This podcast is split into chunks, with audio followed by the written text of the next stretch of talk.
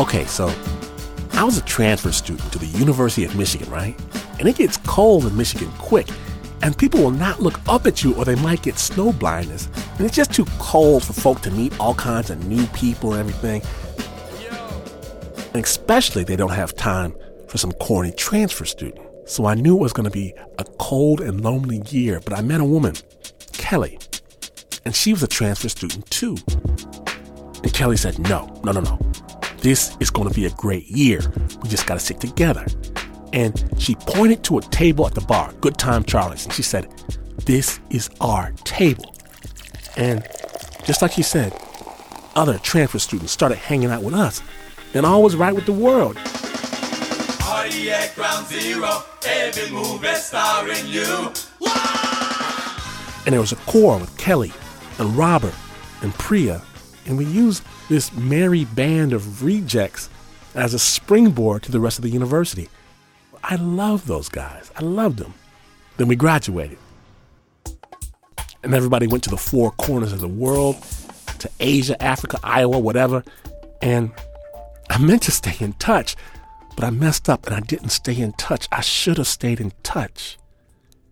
And then, seven years later, I went back to Ann Arbor, Michigan, and I'm walking down University Avenue just randomly, and I look over and I see our old table at Good Time Charlie's, and I start chuckling to myself, you know, thinking about the old crew and wondering how did I let them get away? And I hear this, Glenn, Glenn. And I turn around, and it's Kelly from back in the day. And then we hear this squealing from across the street and look over, and it's Priya. And we're like, no way, what are you doing here? What the hell? We're so happy and hugging and jumping up and down. And Kelly calls Robert's cell phone, and her face turns pale on the phone when she's talking. And Kelly says, You're not going to believe this. Robert just flew into town. He's going to be right here in a couple minutes. no way. All of us just happened to return to the same street corner at the same time seven years later. No way. It's like an invisible puppet master said, Here are some important people. Reconnect with them. Well, this week, from PRX and NPR, Snap Judgment proudly presents The Hand of Fate. Amazing stories about the power of the invisible hand. My name is Glenn Washington, and this is Snap Judgment. We're going to kick off today's episode with the story of fate providing someone exactly what they were afraid to even ask for. Wanda Rodriguez told us her story.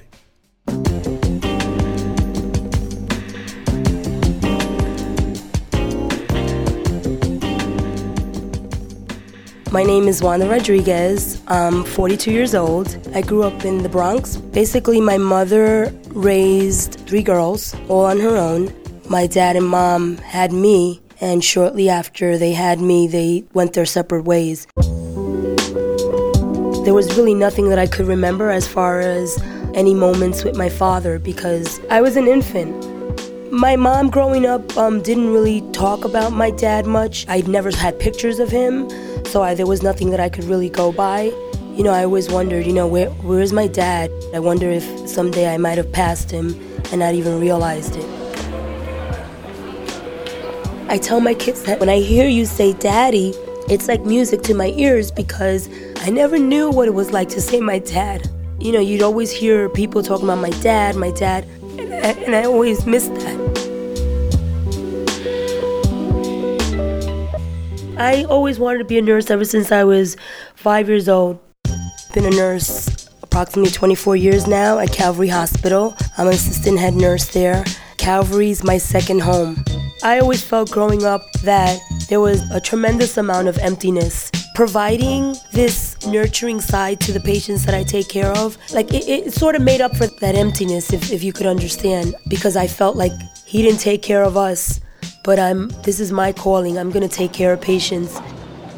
It was August 25th, 2010. Approximately like 10 minutes to 7. I was expecting an admission. Patient arrives to the unit. He looked okay. He didn't look like he was in any distress. So the EMS guys sent him into his room. The doctor at some point was questioning the patient's chart. And when he did this, he mentioned the patient's name and I heard I overheard him mention Victor Peraza. When I heard this name, I just froze. I stopped and I and I was like, "Oh my god, Victor Peraza. Peraza is my maiden name. Okay, Victor's my father's name. Is there any way this could be my dad?" At that point, I was just so nervous. So I said, you know, the best thing to do is go into the room and actually look at this patient. The one thing I know is that my mom said I, I resembled him, with the exception of his uh, green eyes. I went into the room and he turned around and looked at me, and I, and I noticed his green eyes. Just, I saw my face.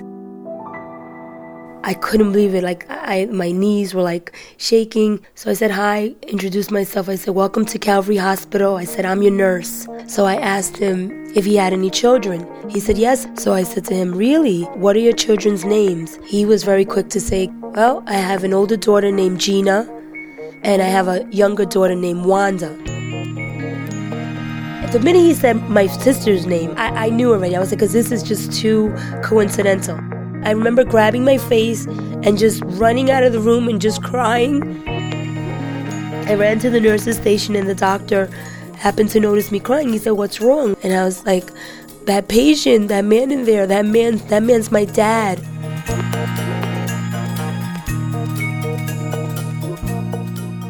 I didn't have a relationship with my father for 41 years talking to the doctor and, and also glancing at his chart, I picked up, I noticed that there was documentation that he didn't have much longer.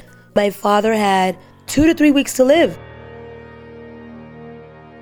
I got myself together and I went into the room and just looked right at him and said to him, Hi, I'm Wanda. I'm your daughter. And he and he just looked at me and he, and he said, I know you're my daughter, he says. I said to him, Where have you been all this time? Right out of his mouth, he goes, I'm so sorry, I'm so sorry for being absent in your life all these years. He goes, I'm to blame. Please forgive me. Right away, without a thought, I said, Stop. Listen, I forgive you. You're here. Let's just enjoy the short time that we have together. I reached over and, and held his hand and just gave him the biggest hug.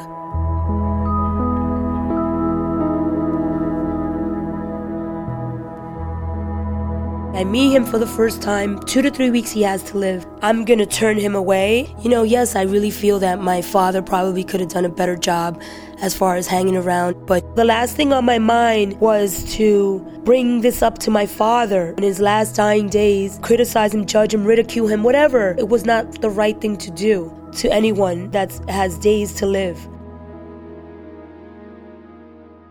That night, when I got home, I told my daughter about it, and the one thing that she mentioned was, Oh my god, mommy, now you met your dad. She said, Now you can say daddy. I brought my kids um, the very next day, and they got to meet my dad, and his face lit up. I did a lot of catching up, you know, regarding all his likes and dislikes, getting to know my dad for who he was. What did we have in common? Oh my God, look, he does that, I do that too. I would go to work early before my shift and spend hours with him. I would always bring him his favorite uh, Spanish foods. Whenever I would praise him or say great things about him, anything that I would do for him, he would always frown, look down, and he always mentioned how he just couldn't understand why I was so good to him. I, I don't deserve this. And I said to him, and there isn't anything I wouldn't do for you. Three weeks became seven months. Everyone says because of me. They said my dad lived that long because of me. The likelihood of me meeting my dad after 41 years on his deathbed, that's like one in a million. I believe that this happened because it was something that was destined to happen. It was a gift, certainly a spiritual gift. Just realizing that this was the way it was meant to happen. It certainly provided me with closure in my life and peace of mind. When my father passed, there were no regrets. I know that I gave him the best of care that I could have given him. And, and, and there was no wrongdoing. And that's how he died, with peace in his life, not feeling guilty about anything.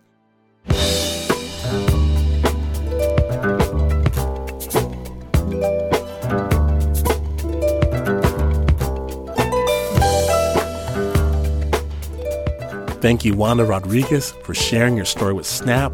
Wanda still works at Calvary Hospital, is in the process of writing a book about her experience. She's looking for a publisher.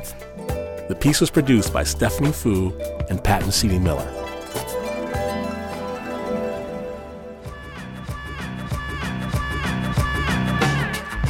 Fate has always worked in mysterious ways for our next guest. And Snappers, this is his first time on the show. It will not be his last. You are about to find out why. James Judd.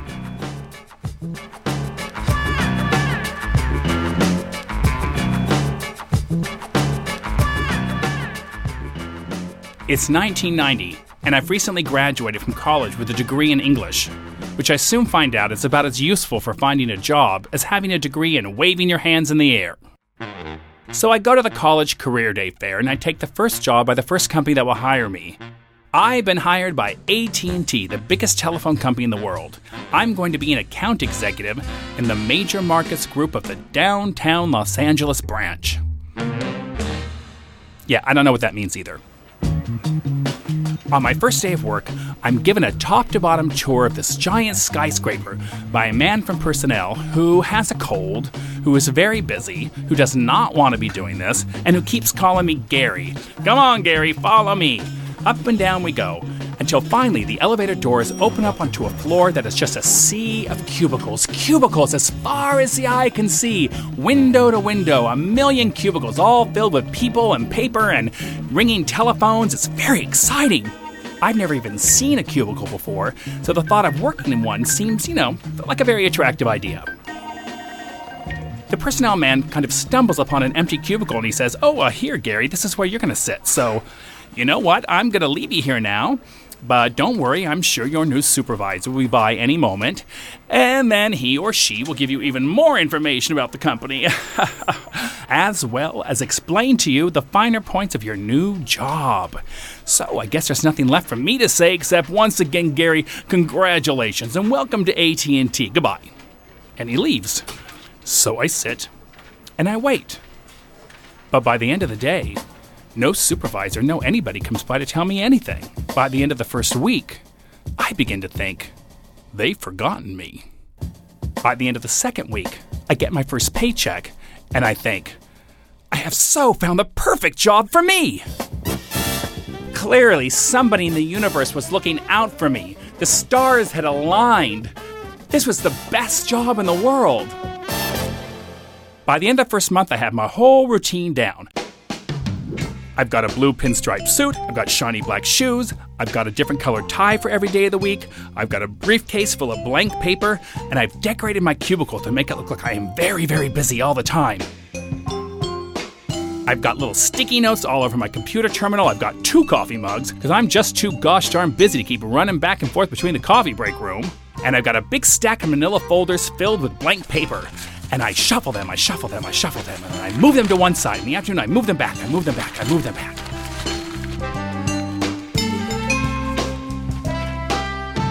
Occasionally, somebody will come by my cubicle and say, Hey, new guy, or Hey, Gary, you working hard or you hardly working? And I always say, I'm hardly working. And they just laugh, and they keep on going. Occasionally, my telephone will ring, but it's always because somebody has gotten my number by mistake.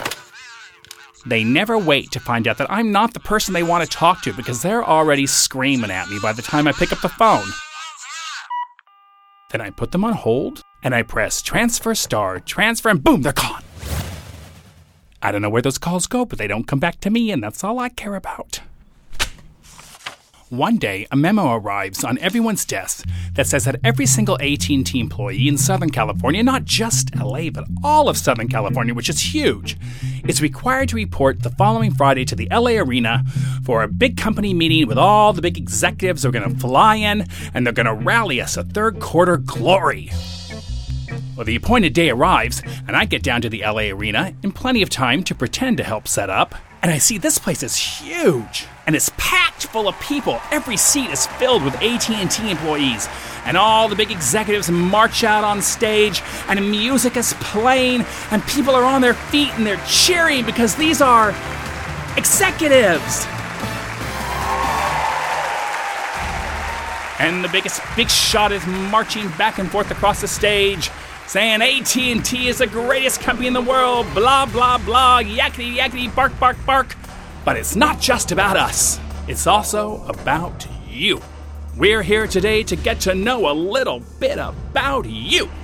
So what I need is a volunteer to come up here from this great big crowd, stand on this stage, look into this microphone, and tell the crowd who you are, where you work, and what you do to help keep this great company of ours growing. Well, do I have a volunteer? Well, how about you? And he points right to me. So up on stage I go, and I stand in the spotlight, I look into the microphone, and I say to the crowd, Hi, my name is Gary, and my cubicle is in the downtown Los Angeles branch. Yeah, go downtown LA, and I don't do anything. no, no, no, no, no. No. Uh, listen, I've been here a year. I've already gotten two raises. I still don't know what my job is.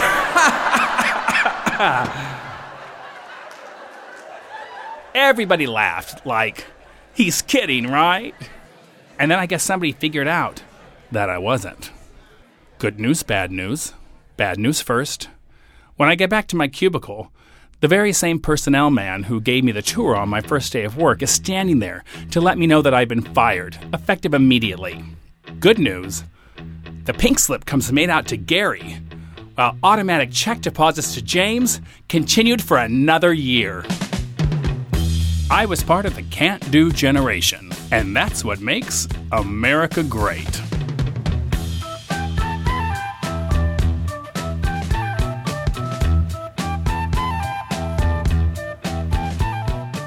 James Judd. James Judd. James Judd is the force behind the popular one man show, Seven Sins. James Judd's story was produced by Jamie DeWolf with sound design by Pat Mesiti-Miller. Now, Snap Judgment Legal has asked me to please note that AT&T is a fine company with excellent employment practices and the event chronicled in James Judd's story happened a long time ago and was due to the hand of fate. Duly noted. Snap Judgment, the hand of fate, will return in just a moment.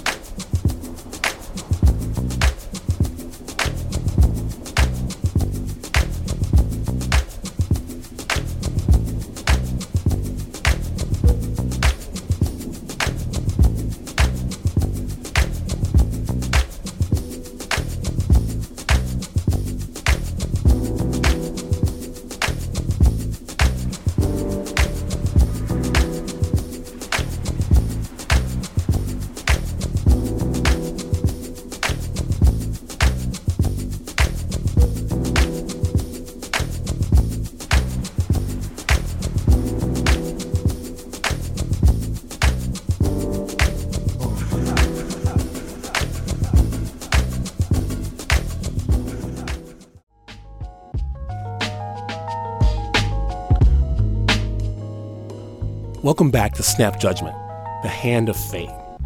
This week, we're exploring real life situations where it seems as if your circumstances are not entirely of your own making. Now, fate. Fate can be the cruelest mistress of all. And for this next piece, we want listeners to know that this story is emotionally charged. Bad things can happen to good people. Kyle Bowen shares a story of family a story of love, and a story about what it really means to be a father.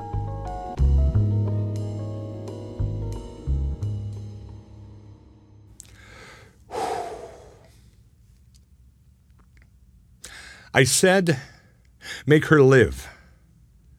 And that makes me a selfish man.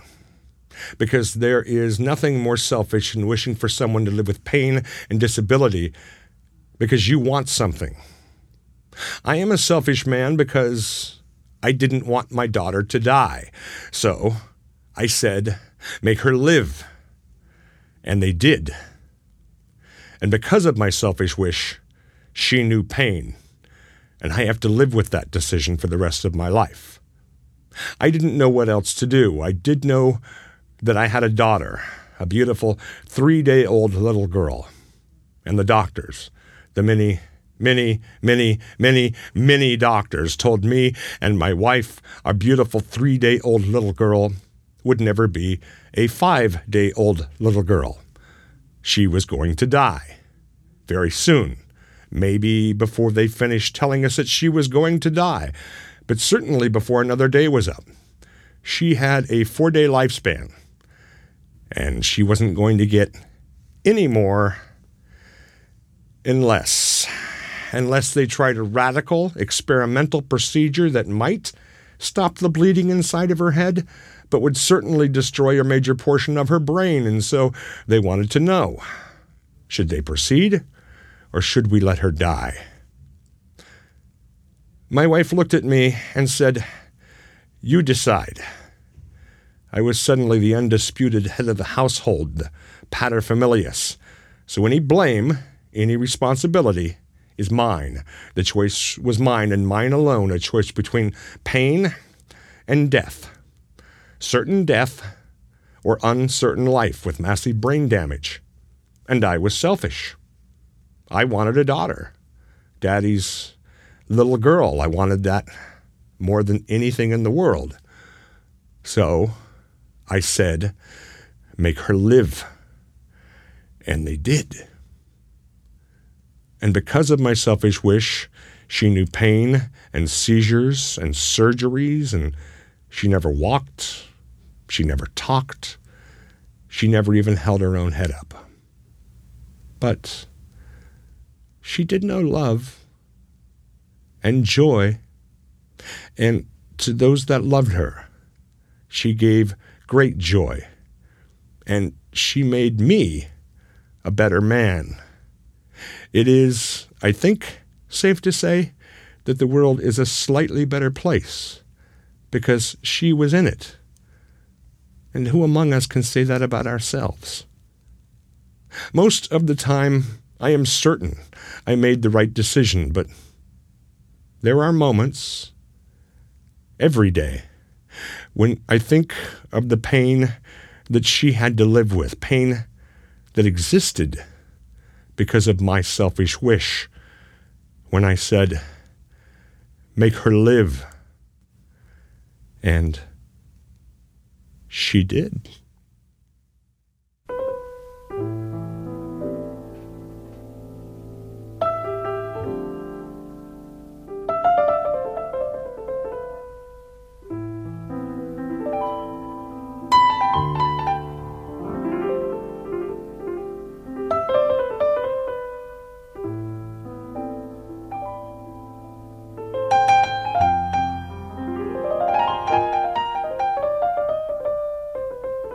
Kyle Bowen would like to dedicate this piece in memoriam of Deidre Artemis Bowen. Kyle's a writer, a storyteller, and a poet who's performed on three continents and currently lives and writes in Chico, California.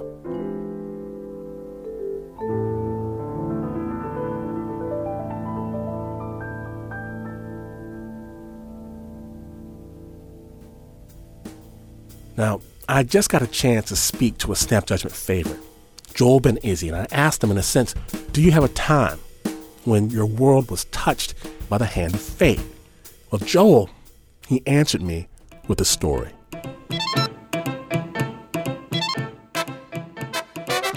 There are times in life where you just know something is going to happen. It's just preordained. It's it's meant to be, and that's how I felt before my first trip to Israel. I had wanted to have mystical experiences for a long time, and I'd looked to the Jewish religion, being Jewish, And when we would go to the Jewish festival there in Los Angeles, the teenage boys would line up outside the Chabad mobile and they would put on tefillin. Tefillin is this little leather box with straps, and you put it on and you say a prayer, and you're supposed to feel something. And I did it, and I felt nothing. But I thought Israel will be different. I got this job leading 120 high school kids around Israel looking for mystical experiences. And I knew that if there was one place an experience was going to happen, it would be at the wall. The Western Wall, the Wailing Wall, the wall around the Temple Mountain, the sacred place. That is where people stand, they pray, they pour their hearts out. I knew it was going to be a miracle. And so I went there, found my own spot, and waited for that feeling. And nothing. There was a wall, there were notes, but it wasn't that magical, whatever it was. And so the next day we took those kids to another place which was under the city.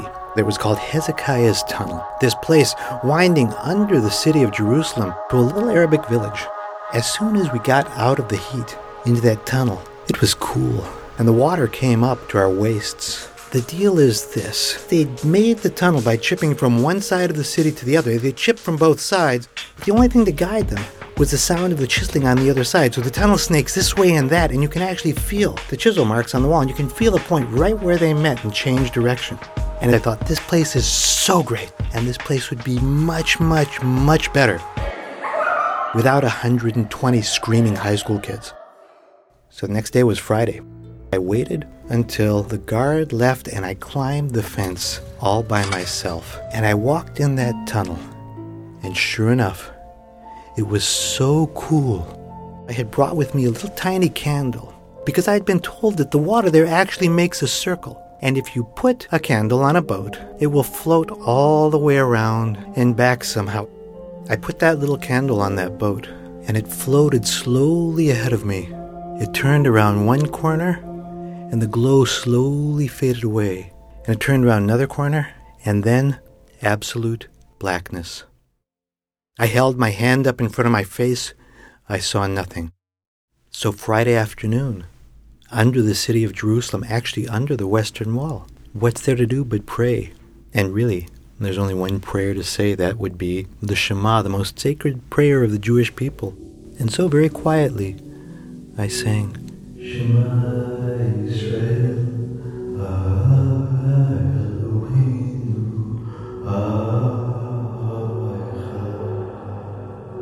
The echoes were so rich and so full.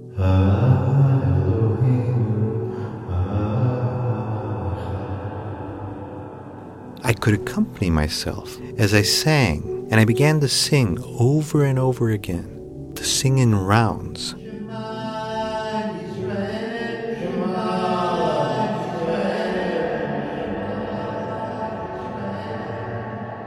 It was beautiful. I stopped singing and listened as they slowly faded out. And I've never heard a fade like this. Over 15 seconds, they faded to absolute silence. And I stood there in the darkness, listening to that peaceful, beautiful sound. And then, about 10 seconds later, the echo started up again. I actually felt my lips to see if it was me singing. I wasn't. This prayer, the most sacred prayer of the Jewish people, was echoing there all by itself under the Western Wall. And as I stood there, I saw a glow in front of me and realized that my candle had come back, that had floated all the way around. I picked it up and I, I carried it still accompanied by the sounds and the echo that went on and on and on. And there ahead of me was the light at the end of the tunnel, and I thought, that's it. I blew my candle out. I had my miracle. And as I came out, there was a group of Arab boys, and they were all sort of standing around staring at me. And I looked and I said, Salam alaikum. And they looked at me and they looked at each other, And then all at once they said, Shema Yisrael, Ah Eloheinu, Ah Echad. And it was then I realized just what had happened. And they laughed, and we sat there hanging out, chatting in a mix of English, Hebrew, and Arabic. They had some playing cards, and I played cards a bit, and they had some pita and some hummus, and I ate that, and I brought out some figs that I had. But throughout it all, I was thinking, mm. But I've often thought back to that Friday afternoon. As I read papers, as I watch TV, as I hear about battles in the Middle East, time has a way of changing things an American Jew and a bunch of Arab kids from a neighborhood on the edge of the West Bank playing cards, sharing a meal together. And I think, you know what? I got my miracle.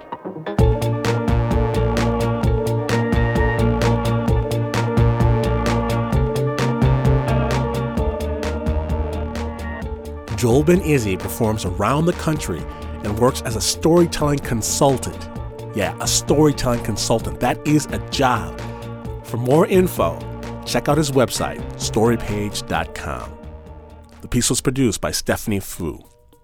Now, we're looking into situations today on Snap Judgment, situations when it seems like a part of your life is being directed by another. Yvonne, Yvonne's in the process, she's in the process now of having that happen to her.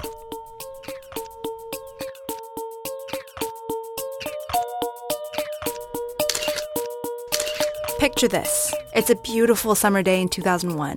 Yvonne and her friends are visiting the Big Apple, and there's so much to see. So I was coming from small town to New York. I was 18. It was it was very exciting. We were just taking a walk through Washington Square Park. We saw, you know, some kind of photo shoot going on, and we thought it was some kind of fashion shoot. We were watching, and it was very glamorous to us. Anyway, so one of the people at the photo shoot comes up to me and asks if I'll pose for a picture. They told me that they're with Getty Images and that they're shooting stock photography. And um, they handed me a $50 bill and then they said, Your face can be used for anything. I was just so flattered. I just thought, wow, I'm a model in New York City or something. I just thought it was some sort of big break. I immediately said yes. They had all the, the beautiful lights, the light filters, the fill on your face. You know, it was very professional. So, um, and I had my picture taken. They gave me a Polaroid. I look very much like myself. Hair's kind of blowing to the side, white shirt. Yeah, I just have a big smile because I was very, I was very happy. I did not think I would ever see it again. But two years later, she got an email. Yvonne's photo had been spotted halfway across the world. It was a crazy coincidence that the girl who saw it was this girl I had a big falling out with. She was studying abroad in Barcelona, and they came out of her apartment one day, and there at the bus stop was me skydiving attached to another man, and um, we were skydiving for Nokia. It's a terrible Photoshop job. it's so bad. And then the hair, my hair is still pointing down, even though ostensibly I'm flying through the air. And of all the people in the world who find it, she goes across the world and every day she leaves her apartment and I'm in the bus stop. Photoshop me out of your life. Photoshop me out of your life. You'd think that a pretty young skydiver would have no problem catching a date. But the second version of Yvonne didn't have too much luck in love. I came home, I was checking my Hotmail account, and there on the side on a Match.com banner ad, I realized it was me. I think my name was Janet, and I was 28 years old and from New Jersey. Perfect match. Needless to say, the real Yvonne stayed off of dating sites. Even though I was single, I was happy not to be that in particular incarnation of myself. Yvonne didn't relate much to the first couple versions of herself, but one day she saw the picture in a context that she actually liked. My sister's best friend, who was in the park with us that day, found the picture in a box of yogi tea. It was um, raspberry women's tea. And she opened up the insert with all the sort of nutritional information. And there I was. Below my, my face, it said like namaste or something. My mom loves this, by the way. She got a whole bunch of the Yogi Tea boxes and she called Yogi Tea, but she managed to get somebody on the phone who had been involved in the photo who told her, Oh, we just thought she looked so healthy and fresh. Somebody out there saw a whole character in this picture, and that character was someone that Yvonne wanted to be. the last time I saw it was an ad for Quicken, and it was me saying, I'm going to get a handle on my spending. And at the time when I saw that, I was living in New York and my whole life was up in the air. I just thought, wow, I, I don't have finances to get a hold of, at, even at the moment. The irony there was kind of amazing. I thought, oh, it's something, you know, maybe a version of myself or a part of myself to aspire to. Yvonne has found herself in other strange places. banks in Russia, and I think that picture has traveled more than me. So, you know, where maybe I am in Japan right now, maybe I am in Argentina or places that I'd like to go. And so Yvonne's glad that she put her alter egos into the hands of the universe. I'm okay surrendering the photo to wherever it ends up because the randomness of it and the lack of control that I have over it. That's what I love about it. When I love seeing it because it's always like what's it going to be next? Because it will have many fates, right? I'll get to have a million different personas and I'm always somewhere out there doing something else.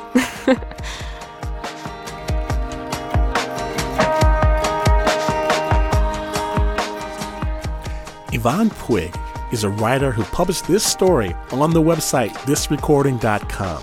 Has gotten offers from screenwriters to turn this situation into a movie, so it could be the photo was her big break after all. It was produced by Stephanie Foo and Mark Ristich. Stay tuned. Snap Judgment. The Hand of Fate continues.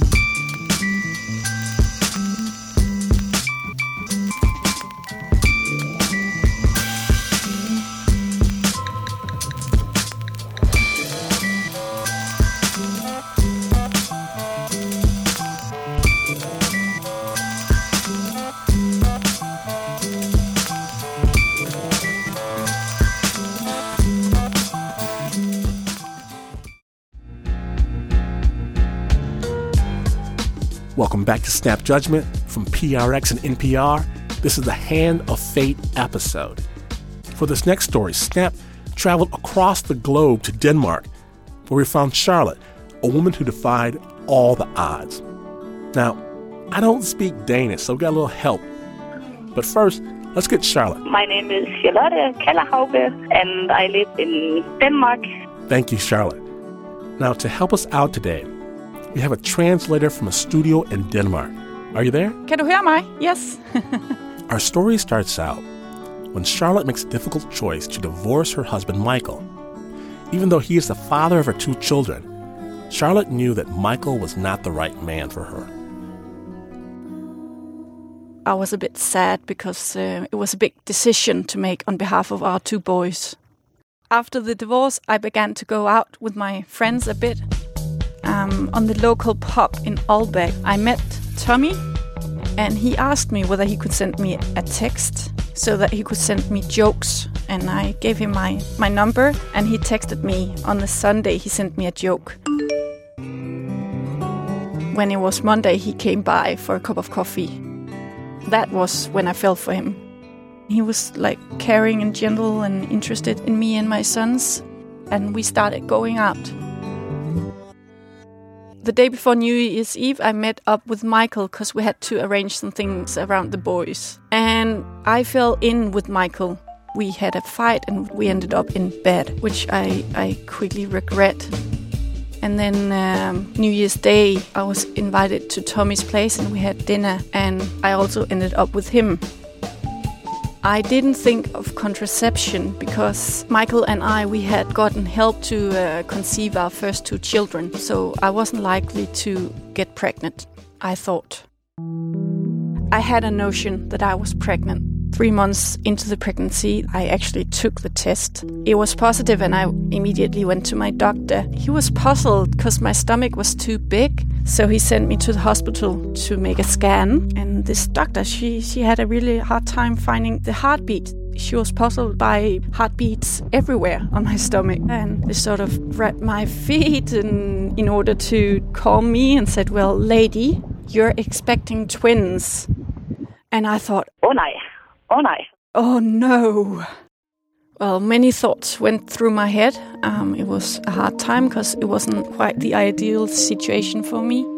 I was very certain that I wanted to keep the child because I wanted to stand up for what I'd done. Michael was the first one to tell. He was hoping that he was the father. He was hoping that the twins would bring us back together. Tommy had been for years been dreaming about having children himself. So now that he actually maybe had the opportunity, he was hoping so much that he was the father. So it was six stressful months for me because I was in between the men and and at that time the three of us weren't the best of friends, particularly not uh, Tommy and Michael. Michael was there picking up one of our sons to go to the dentist.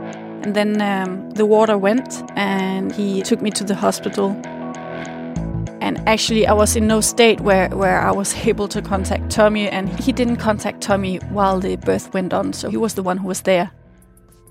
Lucas came out first and then uh, Marcus came out. The boys were both small and they were a bit uh, premature but they came out well.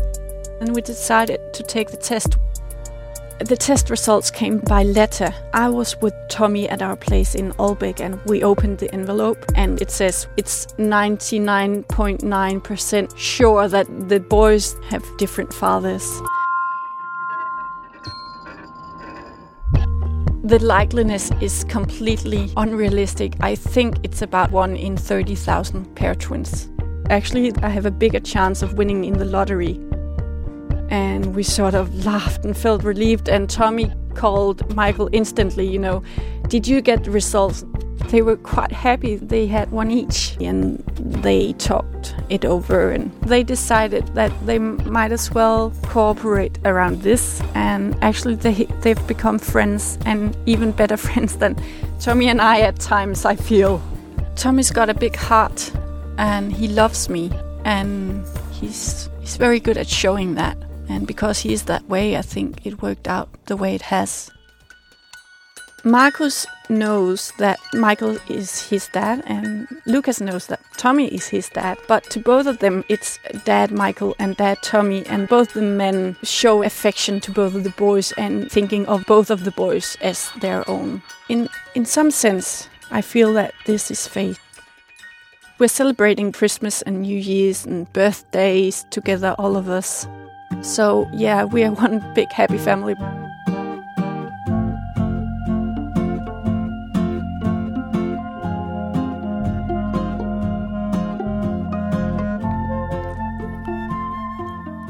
Thanks so much to Charlotte for sharing her story with the Snap, and thank you to Marianne with Benslev for translating for us. And Marianne was also the original journalist who broke this story. She wrote a piece for The Guardian UK. We're going to have a link on our website, snapjudgment.org. The story was produced by Stephanie Foo and Renzo Gorio. Fate takes many guises, sneaks up on you in many forms, many, many forms. Consider what happens when you want a family more than anything else, but just can't make it happen. Please note that this story does contain some graphic imagery.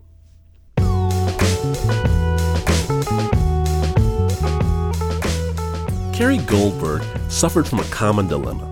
I always knew that I wanted children, but I was definitely focused on career first. I kept dating and dating and dating and trying, and somehow none of my relationships worked out.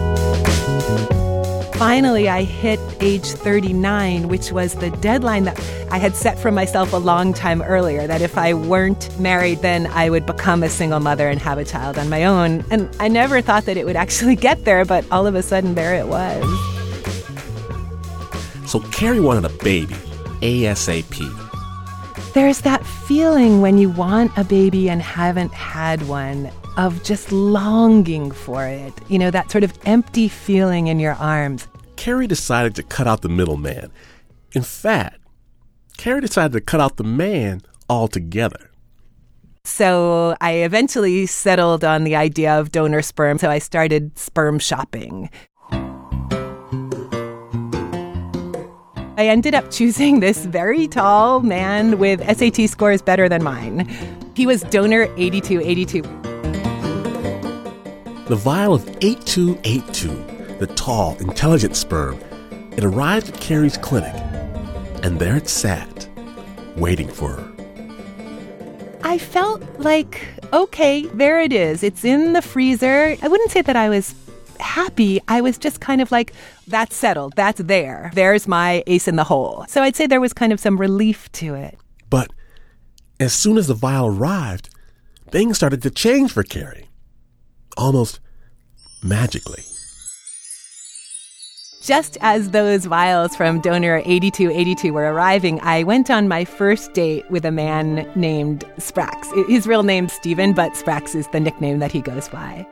She met the man of her dreams, while that sperm, well, that sperm just sat on deep freeze. It was just sitting quietly in the freezer. Sprax today is my very beloved husband. Which is just amazing to me because the backstory was so harrowing. Carey and Sprax now have two beautiful children of their own. And on their way to living happily ever after, Carey was approached by a friend, Beth, another woman nearing 40 years of age. And so one rainy, rainy Boston night, she stopped over and I offered her the sperm if she wanted it because I certainly didn't need it anymore. So the sperm in vial 8282 made the journey over to Beth. It went by cryogenic truck from her fertility clinic to the one that I was using, and I always had this image of some white van exuding dry ice smoke as it was driving across the Charles River from one clinic to another. Beth had recently been through a very tough divorce, which clued her into one thing. It was interesting because sort of divorce catapulted me into the real realization that I wanted to have children. And I think it really became a thing that I realized that I did want. And right away, the sperm in 8282 begin to work their charm. Once I got those vials of sperm, it changed things dramatically for me because it took a tremendous pressure off. That sperm was there. The opportunity presented itself that even if I went out and got a turkey baster, I could have tried it the next day. But there was something a little beyond the empowerment, something more magic. That is a question people ask us all the time. Do you really feel like there was something that it was a magic vial? Because what had happened to Carey then began to happen to Beth. Shortly after I received the vials from Carey, I met Phil. It was um, a surprise, let's put it that way. Phil is my now husband. Phil is the person who replaced the vials of sperm in many, many, many many ways. He's more than a vial. Um, he is the father of my child. I have one. I have one. Right away, Carey and Beth both realize what is going on.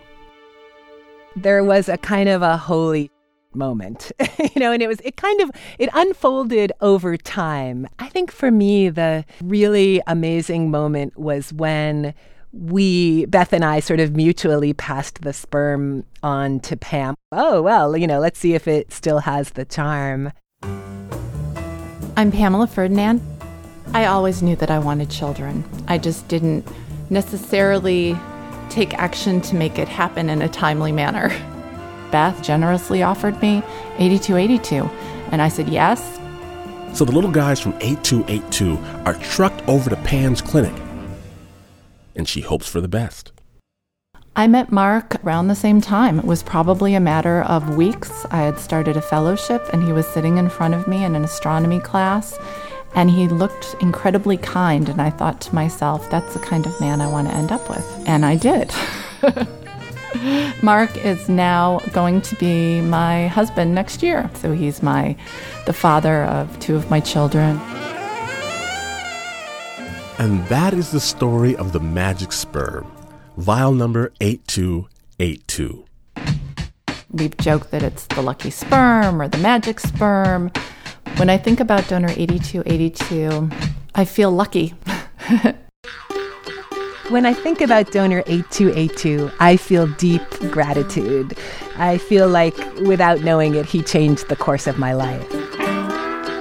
When I think of donor 8282, I feel kind of amused now also because who knew what that donor was going to actually do for the three of us, even though none of us ended up using it.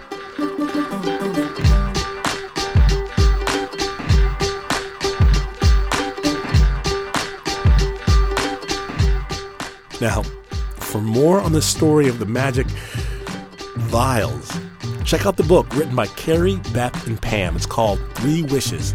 We'll have a link on our site, snapjudgment.org. The story was produced by Anna Sussman. You have reached the end of Snap Judgment's Hand of Fate episode, but this was no accident. Fate demands you join Snap Nation. Full episodes, movies, pictures, share your own story, all of it at snapjudgment.org. Facebook, be my Facebook friend, Snap Judgment. And if you like Twitter, our Twitter handle is snapjudgmentorg. Snap was produced by myself and those magical maestros of magnificence. Receive the blessings of he whom sees himself exactly as he would like others to see him. Think about it. The Uber producer, Mr. Mark Ristich. Stephanie, the infidel fool. Anna, I need a miracle. Looking for a miracle Sussman. Rita, revealed knowledge Daniels. He sees Danish people everywhere. Pat Mesiti Miller, Will Urbina doesn't see people. Renzo Gorio sees animals. Jamie DeWolf eats animals, while Lindsay Lee Keel dances by the light of the moon. Now, did you ever sit down for a romantic dinner with your special someone and have the waiter bother you every 90 seconds, disrupting your flow? Don't shout. Don't leave a bad tip. That's just the corporation for public broadcasting, trying to take care of your each and every need. Many thanks, the CPB. PRX, the Public Radio Exchange, putting the public in public media one public at a time. PRX.org. And while you know this is not the news, this ain't the news. In fact, you could go to a carnival and find the fortune teller. You could ask her to foresee your fate, and she could tell you great things are in store if only you follow your mother's instruction and do exactly what mama says. You could do it, and one day, happen upon your mother's closet and see the same fortune telling outfit from that day at the carnival. You could do all that, yes, and still not be as far away from the news as this is. But this is NPR.